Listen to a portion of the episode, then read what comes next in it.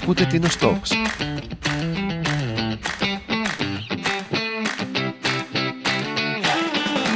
Άλλο ένα επεισόδιο σήμερα. Μαζί μας είναι ο Αντώνης Βιδάλης. Καλησπέρα, Αντώνη. Καλησπέρα. Μαζί μας είναι και ο Γιάννης. Καλησπέρα. Ο Αντώνης Βιδάλης είναι προπονητής στο μπάσκετ. Ασχολείται χρόνια με τον Περιστεριώνα και θέλουμε να μάθουμε μερικά πράγματα γύρω από αυτόν. Αντώνη, καλησπέρα. Εγώ σε γνωρίζω ως ο Αντώνης ο Βιδάλης, ο Αντώνης τον μπάσκετ. Έχουν συνδεθεί λίγο αυτά. Πώς έχει ξεκινήσει το μπάσκετ? Ας πάμε λίγο από την αρχή, κάπως όσο γίνεται. Παίζαμε μπάσκετ στο γυμνάσιο. Ήρθε το 1987 που μας έδωσε μεγάλη όθηση, το αγαπήσαμε ακόμα περισσότερο. Στην πρώτη ηλικίου, στο σχολικό μας βλέπει ο Γιάννης Ομαριέτης, ο οποίος έχει ομάδα στη Σύρο, Ελλάς Σύρου. Φανταστείτε τώρα στο μπάσκετ, το κυκλάδων υπάρχουν 4 ομάδες μόνο αντρικές, δεν υπάρχουν παιδικά, εφηβικά, τίποτα, μόνο 4 ομάδες αντρικές. Και δεν υπάρχει και ένωση, δηλαδή δεν υπάρχει η διοργανώτρια αρχή, η οποία ένωση είναι κάτω από την αιγίδα της Ελληνικής Ομοσπονδίας Καλαθοσφαίρισης. Δεν υπάρχει τίποτα τότε. Μας λέει εμένα και του Νίκου του Σουράνη να παίξουμε μπάσκετ με την Ελλάς Σύρου, ξεκινάμε και πηγαίναμε μόνο να παίξουμε αγώνα, χωρίς προπονήσεις, δεν ξέρουμε τι είναι προπόνηση, ξέρουμε μόνο να παίζουμε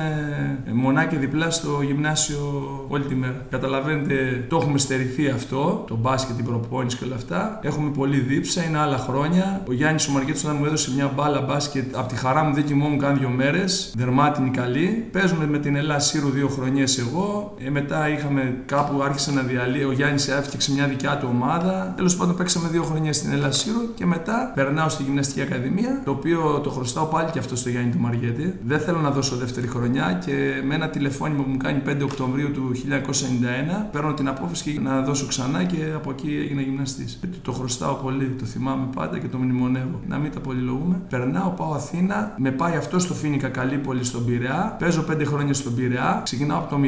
Όταν μπαίνω μέσα στο γήπεδο, ενώ νομίζω ότι ξέρω μπάσκετ, καταλαβαίνω ότι δεν ξέρω τίποτα, δεν μπορώ να τριπλάρω, δεν μπορώ να πασάρω, υπάρχει άλλο το επίπεδο. Τι κατηγορία ήταν? ΑΕΣΚΑ. Την επόμενη χρονιά χωρίζεται σε νότια και βόρεια. Δηλαδή νότια Αττική ΕΣΚΑΝΑ. Επειδή είμαστε εμείς Πειραιά, μπαίνουμε στην ΕΣΚΑΝΑ και πάμε πρώτη κατηγορία ΕΣΚΑΝΑ. Και όπως ήμασταν πρώτη ΕΣΚΑ. Από εκεί λοιπόν συνεχίζω στο Φίνικα 5 χρόνια. Νομίζω ότι αρχίζω και παίζω καλά την 4η χρονιά, η οποία συνδυάστηκε με την ειδικότητα 4ο έτος. Η οποία ειδικότητα με βοηθάει πάρα πολύ καλά να αντιληφθώ. Δηλαδή, εγώ έχω πάρα πολλά κενά στο μπάσκετ τα οποία καλύπτονται μέσα στα αυτά τα 3-4 χρόνια με δουλειά, με προπονητές που γνώρισα και από την ειδικότητα πάρα πολύ. Δυνατός ανταγωνισμός, θα φανταστώ. Άλλο επίπεδο. Τι θέση έπαιζες? Εννοείται πως μόνο 5άρι, δεν μπορούσα να παίξω τίποτα άλλο, γιατί δεν ήξερα τίποτα από βασικά. Δηλαδή, άρχισα από το 0. Δεν ήξερα να τριπλάρω, δεν ήξερα να πασάρω. Το 0, τίποτα. Δηλαδή, ένα παιδάκι που πιάνεις τώρα 1η-2η δημοτικού, εγώ έπιασα 19 χρόνων. Και μετά η μετάβαση στο κομμάτι του προπονητή, πώς έγινε? Από το 2ο έτος, επειδή είμαι στη Γυμναστική Ακαδημία και το έχω συνέχεια στο μυαλό μου αυτό. Παίρνω από το 2ο έτος του 1992, παίρνω 2 τμήματα στο Φίνικα Καλλίπολης και έχω και εισόδημα. Τα 2 γίνονται 3 την επόμενη χρονιά.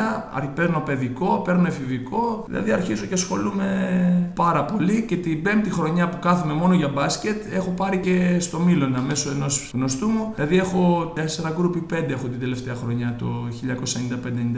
Έχω πάρει και την ειδικότητα πια. Εγγράφομαι στο Σύνδεσμο Ελλήνων Προπονητών. Είμαι πια έτοιμος να φτιάξουμε ομάδα εδώ με τον Αντώνη τον Απέργο, τον Μπρόκο, το παρατσούκλι, αν δεν καταλαβαίνουν ποιος είναι. Ο Αντώνης είχε κάνει μια πολύ καλή αρχή εδώ, είχε πιάσει τα πρώτα 15 παιδάκια, γεννηθέντα το 1982-83, τα οποία προλαβαίνουμε και τα βάζουμε στο πρωτάθλημα το 1996 το Σεπτέμβριο. Όπου ιδρύθηκε και ο Περιστεριώνα. Είχε ιδρυθεί, είχαμε ξεκινήσει από τα Χριστούγεννα καταστατικό με τον Γιάννη του Σαλταμανίκα, τον δικηγόρο, είχε πάει στη Γενική Γραμματεία, ή μετά γραφτήκαμε στην Ομοσπονδία και μετά γραφτήκαμε στην Ένωση Σωματείων Καλαθοσφαίρισης Κυκλάδων. Ήμασταν έτοιμοι, μπήκαμε πρωτάθλημα, παίξαν τα παιδάκια 2 χρόνια παιδικό, αλλά εγώ έφυγα στρατό. Τα κατέβαζε ο Αντώνης Απέργος. Γυρίζω το 98 το Μάιο και από εκεί τα αναλαμβάνω εγώ. Αμέσως αυτά τα παιδάκια τα βρίσκω πάρα πολύ δουλεμένα. Ο Αντώνης είχε μια εμπειρία από την Πάτρα, είχε παρακολουθήσει κάποιες προπονήσεις, κάτι σεμινάρια σχετικά με τον μπάσκετ. Τα είχε δουλέψει, τα παίρνω, είχαν όρεξη, δουλέψαμε και πήραμε αμέσως πρωτάθλημα. Πήραμε 2 πρωταθλήματα το 98 και 99. Άρα είσαι μέσα στον Περιστεριώνα από τη μέρα 0, ας πούμε. Ναι. Από την αρχή, από το καταστατικό είμαστε. Στο ξεκίνημα του Περιστεριώνα ήταν στο γήπεδο που ξέρουμε εμείς το ανοιχτό, το δημοτικό γήπεδο. Ναι. Ξεκινάει ο Αντώνης Απέργης από το 94 και κάνει προπονήσεις στο γυμνάσιο και το 96 που είναι έτοιμο το ανοιχτό δημοτικό γήπεδο Νικόλαος Κορνάρος, μπαίνουμε και ξεκινάμε προπόνηση εκεί. Εγώ όταν γυρίζω το 98 από το στρατό, δεν ξανακάνουμε στο γυμνάσιο, είμαστε μόνοι μας στο ανοιχτό γήπεδο. Άρα... Έχουμε αποδυτήρια, αρχίζουμε, φτιάχνουμε γραφεία. Δύσκολο γήπεδο. Ναι, πάρα πολύ.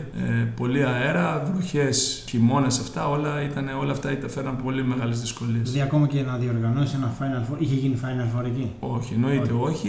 Έχουμε τα πρώτα 4 τουρνουά το 1999, 2000, 2001, 2002 με μεγάλες ομάδες, αλλά τα κάνουμε Ιούλιο, ώστε να έχουμε καλό καιρό, ελπίζοντας ότι θα έχουμε αέρα. Δηλαδή, κάνοντας προσευχή να μην έχεις αέρα. Εκεί έρχεται ΠΑΟΚ, Ολυμπιακός, με εφηβικά, ΑΕΚ, Παναθηναϊκός, τέτοιες ομάδες. Γίνονται φανταστικά τουρνουά. Γνωρίζεται η ομάδα, ακούγεται. Φανταστείτε ότι πέρασε ο Πρίντεζης, πέρασε ο Βασιλιάδης, ο Αποστολίδης, παιδιά που μετά παίξαν μπάσκετ σε υψηλό επίπεδο. Και μετά, εντάξει, κλειστό, άλλη κατηγορία. Κλειστό, το κλειστό έρχεται το Φεβρουάριο του 2015. Εκεί μπαίνουμε μέσα και ξαφνικά καταλαβαίνουμε ότι το μπάσκετ είναι άλλο άθλημα στο κλειστό. Το καταλαβαίνουν τα παιδιά. Πώς ήταν η πρώτη μέρα στο κλειστό? Η πρώτη μέρα δεν το πιστεύεις. Δηλαδή, θες πολύ καιρό για να το καταλάβεις ότι μπαίνεις στο κλειστό. Δεν ξέρω, είναι τόσο η χαρά και όλα είναι διαφορετικά. Φανταστείτε, στο ανοιχτό μας έπαιρνε ο αέρας στην μπάλα, στην τρίπλα. Δεν λέμε για πάσα σουτ. Μιλάμε στην τρίπλα, σου έπαιρνε, δηλαδή εκεί που χτυπούσε την μπάλα, έκανε ένα στροβίλισμα αέρας και σου έπαιρνε, έφευγε η μπάλα έξω. Out. Αν ήσουν κοντά στην πλάγια, σου έπαιρνε την μπάλα. Οπότε είναι όλα διαφορετικά και κυρίως μπορείς να εξελίξεις πάρα πολύ το σουτ, το οποίο είναι βασικό στο μπάσκετ για να παίξεις μπάσκετ. Το μπάσκετ είναι σουτ και μετά όλα τα άλλα. Μας έλεγε ο Κώστας Μίσας στην ειδικότητα ότι 80% είναι το σουτ. Όλα τα άλλα έπονται. Και φυσικά σίγουρα η ικανότητα μετράει, αλλά όταν είσαι εκτεθειμένος στον καιρό, δεν έχει τόσο σημασία αν είσαι τόσο καλός, αν ο καιρός δεν θέλει. Ναι, είναι πολύ δύσκολα με το στο ανοιχτό. Τα παιδιά έρχονταν και με άλλη διάθεση λογικά στο κλειστό. Νομίζω, ναι. Νομίζω καταρχήν ότι εμπιστεύεται ο γονιός το μικρό παιδάκι, που είναι βασικό να ξεκινήσει. Δηλαδή, στο ανοιχτό έρχονταν ένα παιδάκι πρώτη φορά Πέμπτη, Έκτη Δημοτικού, πιο νωρίς δεν έρχονταν. Και όταν μπαίναμε στο Δεκέμβριο, ξέρω εγώ, Γενάρη, Φλεβάρι, δεν φεύγαν πάλι. Λόγω του πολύ κρύου, βροχές, αυτά. Τα αφήνανε οι άνθρωποι. Τώρα ξέρει ο γονιός ότι θα το φέρει, έχει το πρόγραμμά του, θα κάνει στο κλειστό προπόνηση, βρέξει, χιονίσει, έχει αέρα, δεν έχει κρύο, αυτά θα κάνει προπόνηση. Αυτό δίνει καταρχήν η δυναμικότητα της ομάδας, πρέπει να είναι πενταπλάσια, εξαπλάσια ο αριθμός των παιδιών μας από το ανοιχτό. Και πάμε τώρα στον Περιστεριώνα του 2023. Πρόσφατα έγινε και ο τελικός και πήρε η ομάδα των παιδών το Final Four. Τρομερό Final Four, τρομερός τελικός. Συγχαρητήρια και στα παιδιά. Ευχαριστούμε πολύ. Πούμε λίγο για τα τμήματα. Ξεκινάμε παιδάκια πρώτης Δευτέρας Δημοτικού, τρίτης Τετάρτης, πέμπτης Έκτης. Το ίδιο και με κοριτσάκια. Με τα κοριτσάκια ασχολείται ο Παναγιώτης Σωσιώτης, ο συνάδελφος, ο οποίος είναι και αυτός προπονητής από τη σχολή προπονητών τρίτης κατηγορίας. Πάρα πολύ καλός παιδαγωγός, φανταστικό παιδί. Νομίζω ότι έχει φέρει πολλά πρωταθλήματα με τα κοριτσάκια. Έχει ένα ιδιαίτερο τρόπο, πάρα πολύ προσιτό και ωραίο. Νομίζω κερδίζει το παιδί από την πρώτη παρουσία. Οπότε συνεχίζουμε μετά γυμνάσιο, πανπαιδικά τα λέμε μετά. Αρχίζει πανπαιδικό, πάει στο παιδικό, πάει στο εφηβικό. Το ίδιο ισχύει και για τα κορίτσια. Παγκορασίδες, κορασίδες. Στις νεάνιδες είναι λίγο πιο δύσκολα, αρχίζουν τα προβλήματα. Πρέπει να έχεις αρκετά παιδιά για να κατέβεις. Κάποια παιδιά σταματάνε λόγω εξετάσεων. Η τρίτη ηλικίου πάντα είναι δύσκολη. Είναι δύσκολη παιδιά. Ναι, μπορεί κάποια παιδιά να σταματήσουν. Και μετά πάμε στο αντρικό ή στο γυναικείο. Το οποίο ανάλογα τώρα, επειδή ξεκινήσαμε το 15 με παιδιά που έχουν δουλέψει στο κλειστό, αρχίζουμε επιστροφή. Δηλαδή, ο Αντώνης ο Ρουκέρης, ο Σίμος ο Αλβέρτης, που παίζουν τώρα στο αντρικό μας, είναι παιδιά που βγήκαν και από το ανοιχτό βέβαια. Ένα παιδί του ανοιχτού έχει το εξής μειονέκτημα: δεν έχει δουλέψει το σουτ. Λοιπόν, εγώ θα ήθελα να σε ρωτήσω ποιος είναι ο αγαπημένος σου παίχτης, μικρός, μεγάλος, διάσημος? Ναι, είναι ο Δημήτρης Διαμαντίδης. Γιατί πιστεύω ότι ήταν ο πιο ολοκληρωμένος παίχτης. Εκτός από τα βασικά του μπάσκετ, έκανε πάρα πολλές δουλειές που θα τις χαρακτηρίζαμε δουλειές εργάτη, οι οποίες μπορεί να μην φαίνονται στο φύλαθλο κοινό, αλλά είναι πολύ σπουδές και εμείς πρέπει να τις αναγνωρίζουμε ως προπονητές τα παιδάκια. Είναι πολύ σημαντικό. Δηλαδή, το να κάνεις μια βουτιά στο παρκέ για την μπάλα ή ένα τρέξιμο, να προλάβεις να μην φας καλάθι και να κόψεις τον αντίπαλο, είναι πολύ σπουδαίο στο παιχνίδι και εκφράζει το χαρακτήρα του παιδιού, του κάθε παιδιού. Ήταν πάρα πολύ επαγγελματική δουλειά από τη μεριά σας στο Final Four. Ήταν όλα άψογα. Μας δικαίωσε και το αποτέλεσμα. Όσον αφορά τη διοργάνωση, ναι. Έτσι, τη διοργάνωση. Ακριβώς. Νομίζω ότι κάνουμε από πάρα πολύ ωραία Final Four, το έχουμε αποδείξει. Νομίζω ότι ήταν ακόμα πιο βελτιωμένο από τα προηγούμενα. Το γήπεδο ήταν κατάμεστο και θέλουμε να ευχαριστήσουμε πάρα πολύ τον κόσμο που ήρθε, που μας χειροκρότησε, που μας χειροκροτούσε νομίζω 40 λεπτά και έδωσε μια ατμόσφαιρα πάρα πολύ γιορτινή, μετά τα 3 χρόνια του κορονοϊού, μας ξαναγεμίσαμε ζωή το κλειστό μας. Η επιτυχία του Final Four της Τίνου είναι αποτέλεσμα πάρα πολλής δουλειάς, ομαδικής δουλειάς, του Δέλτα Σίγμα, του Παναγιώτη Μπουζαλάκου, του Προέδρου μας, αλλά και των υπολείπων 6 μελών, οι οποίοι έτρεξαν πάρα πολύ σαν ομάδα και σαν μια μεγάλη οικογένεια που είμαστε στο Περιστεριώνας, κατάφεραν να φέρουν αυτό το αποτέλεσμα που όλοι είδαμε και όλοι είδατε στο Final Four. Τους ευχαριστώ προσωπικά από τα βάθη της καρδιάς μου, γιατί χωρίς αυτούς δεν θα γινόταν τίποτα τόσο ωραίο. Τι μπορεί να κερδίσει ένα παιδί από τον αθλητισμό? Νομίζω ότι το αθλητικό σωματείο πρέπει να είναι ένα σχολείο, ένα φροντιστήριο που να επισυμπληρώσει τα κενά, τις ελλείψεις, τις παραλήψεις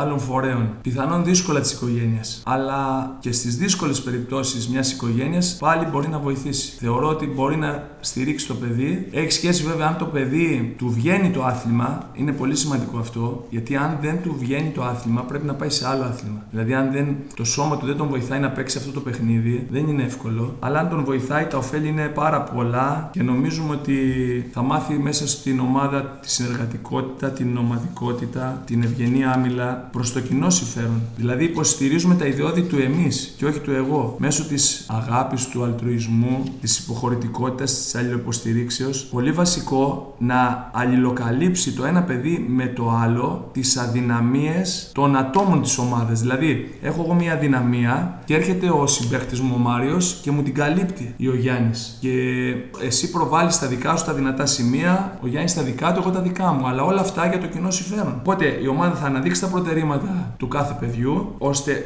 σκοπός να υποφεληθεί το σύνολο. Οπότε καταλαβαίνει και το παιδί ότι δεν έρχεται για το εγώ του, αλλά έρχεται για το εμείς. Αυτό νομίζω ότι είναι το βασικό του αθλητισμού, το βασικό του ομαδικού αθλήματος σε σχέση με το ατομικό. Θα μάθει τις αρχές της υπευθυνότητας, της συνέπειας. Το ξεκινάω τη συνέπεια από πολύ νωρίς. Δηλαδή από πολύ μικρή ηλικία είναι πολύ βασικό η συνέπεια. Συνέπεια σημαίνει όταν δώσεις το λόγο σου ότι πρέπει να τον κρατήσεις. Το παιδί πρέπει να το καταλάβει αυτό. Βέβαια πρέπει πρώτα εγώ να το δώσω. Παράδειγμα. Αν δεν το δώσει ο προπονητής, όπως αν δεν το δώσει ο μπαμπάς στο παιδί, η μαμά στο παιδί, οι γονείς, δεν υπάρχει περίπτωση να λειτουργήσει το παιδί. Αυτό που έπραξε ο γονιός δεν είναι τι λέμε, είναι τι κάνουμε. Αυτό θα πάρει το παιδί. Άρα, υπευθυνότητα, συνέπεια, ανάληψη του ατομικού βάρους της ευθύνης. Αυτό σημαίνει ότι εσύ πήρες την μπάλα στα χέρια σου, έχεις μια δουλειά. Πρέπει ή να τη δώσεις στο συμπαίχτη σου, ή να την τριπλάρεις για να τη δώσεις σε μια νέα θέση, ή να τη βάλεις στο καλάθι, ή να τη βάλεις, να τη σουτάρεις. Ασχετά αν θα τη βάλεις, αρκεί να είναι καλή επιλογή. Αυτά λοιπόν που θα πάρεις, αυτές τις αποφάσεις που πρέπει να πάρεις, φέρουν μια ευθύνη. Φέρουν την ευθύνη το ότι αν δεν τη δώσεις και τη χάσεις και την πάρει ο αντίπαλος, αυτό μειώνει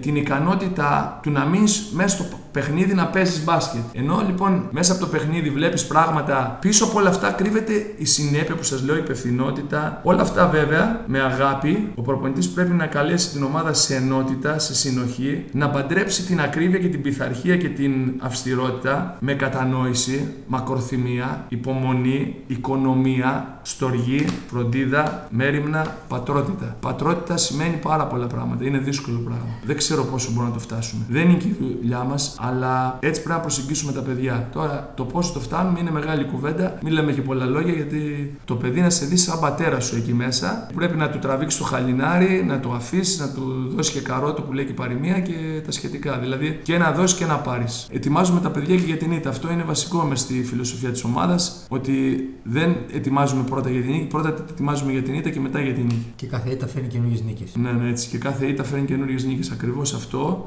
Όταν χάσαμε πέρυσι τον τελικό του Πανπαιδικού, των παιδιών που πήραν φέτος το παιδικό, εγώ είχα πάρα πολύ χαρά. Τη μετέφερα κατευθείαν στα αποδυτήρια. Δηλαδή την πρώτη μας, με το που μπήκαμε από τον αγώνα στα αποδυτήρια, τους είπα είμαι ενθουσιασμένος. Γιατί πιστεύω ότι αυτό θα μας δώσει κίνητρο να πάρουμε το πρωτάθλημα του χρόνου. Αμέσως δηλαδή βάζεις μια νέα αρχή, η ήττα να το πάρει το παιδί ως αρχή για νέα προσπάθεια. Γιατί αυτό είναι η ζωή. Δηλαδή στο πέσιμο να μην μείνεις κάτω. Άμα μείνεις κάτω σημαίνει ότι παρατάς τη ζωή. Σηκώνεσαι, βελτιώνεσαι, ξαναδιορθώνεις τα λάθη σου, καταλαβαίνεις ότι είσαι αδύναμος, ότι ό,τι και να κάνεις πάντα υπάρχουν δυνατότεροι και σίγουρα όλοι μαζί προσπαθούμε. Όλοι μαζί.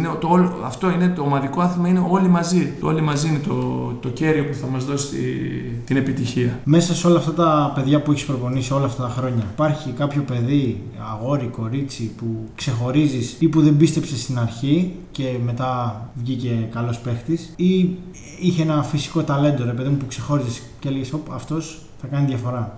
Ναι. Θα πω ότι θεωρώ ταλέντο καταρχήν. Ταλέντο για μένα είναι αυτός που μπορεί να δουλέψει την προπόνηση 100% για όλη τη διάρκεια της προπόνησης. Και εννοείται να το επαναλάβει σε κάθε προπόνηση αυτό. Αυτό είναι το ταλέντο. Τώρα, αν έχει και χάρισμα, δηλαδή έχει την κινητική μάθηση, έχει ικανότητες με το παιχνίδι, αυτός ο συνδυασμός είναι ο τέλειος. Αλλά το πρώτο είναι το βασικό. Νομίζω το καλύτερο παιδί που έχει περάσει με αυτά τα κριτήρια, με τα δικά μου κριτήρια, είναι ο Γιώργος Σουαλικάρης. Είναι ένα παιδί που είναι μοναχός στο Άγιο Όρος τώρα, ο πατέρας Δανίλ, ο οποίος ήταν πάρα πολύ δυνατός. Πάρα πολύ δυνατός στο πνεύμα. Δηλαδή ήταν τόσο πειθαρχημένος και τόσο δυνατός στο μυαλό του σε συγκέντρωση, σε δουλειά, σε εργατικότητα, σε στοιχεία που είναι μοναδικά. Και δεν θα το ξεχάσω ποτέ.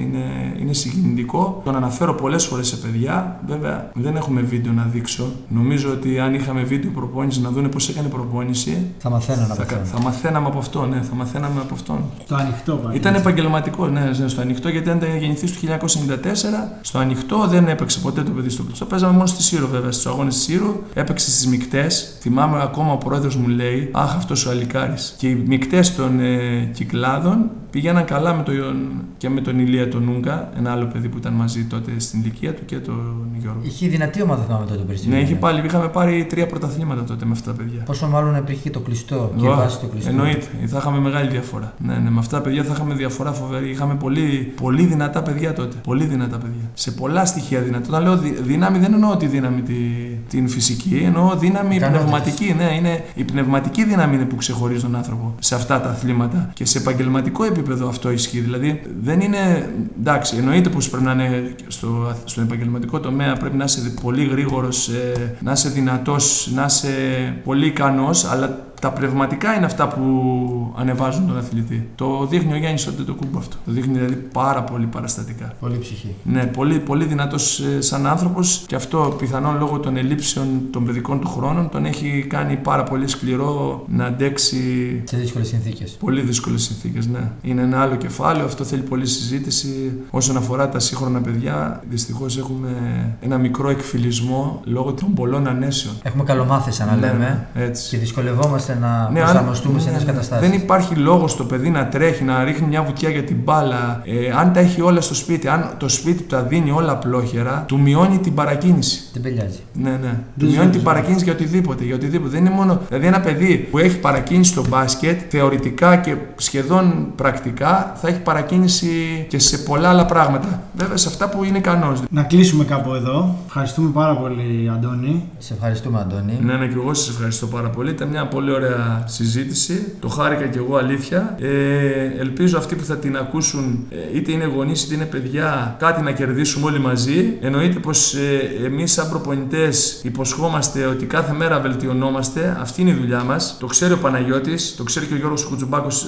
Δεν τον ανέφερα τόση ώρα, συγγνώμη. Είναι ένα νέο παιδί, ο οποίος ήρθε στην Τήνο πρωταθλητής εφήβων με τον Ολυμπιακό και έχει παίξει πολύ ψηλή κατηγορία μπάσκετ. Έχει παίξει μέχρι Α2. Εξαιρετικός χαρακτήρας.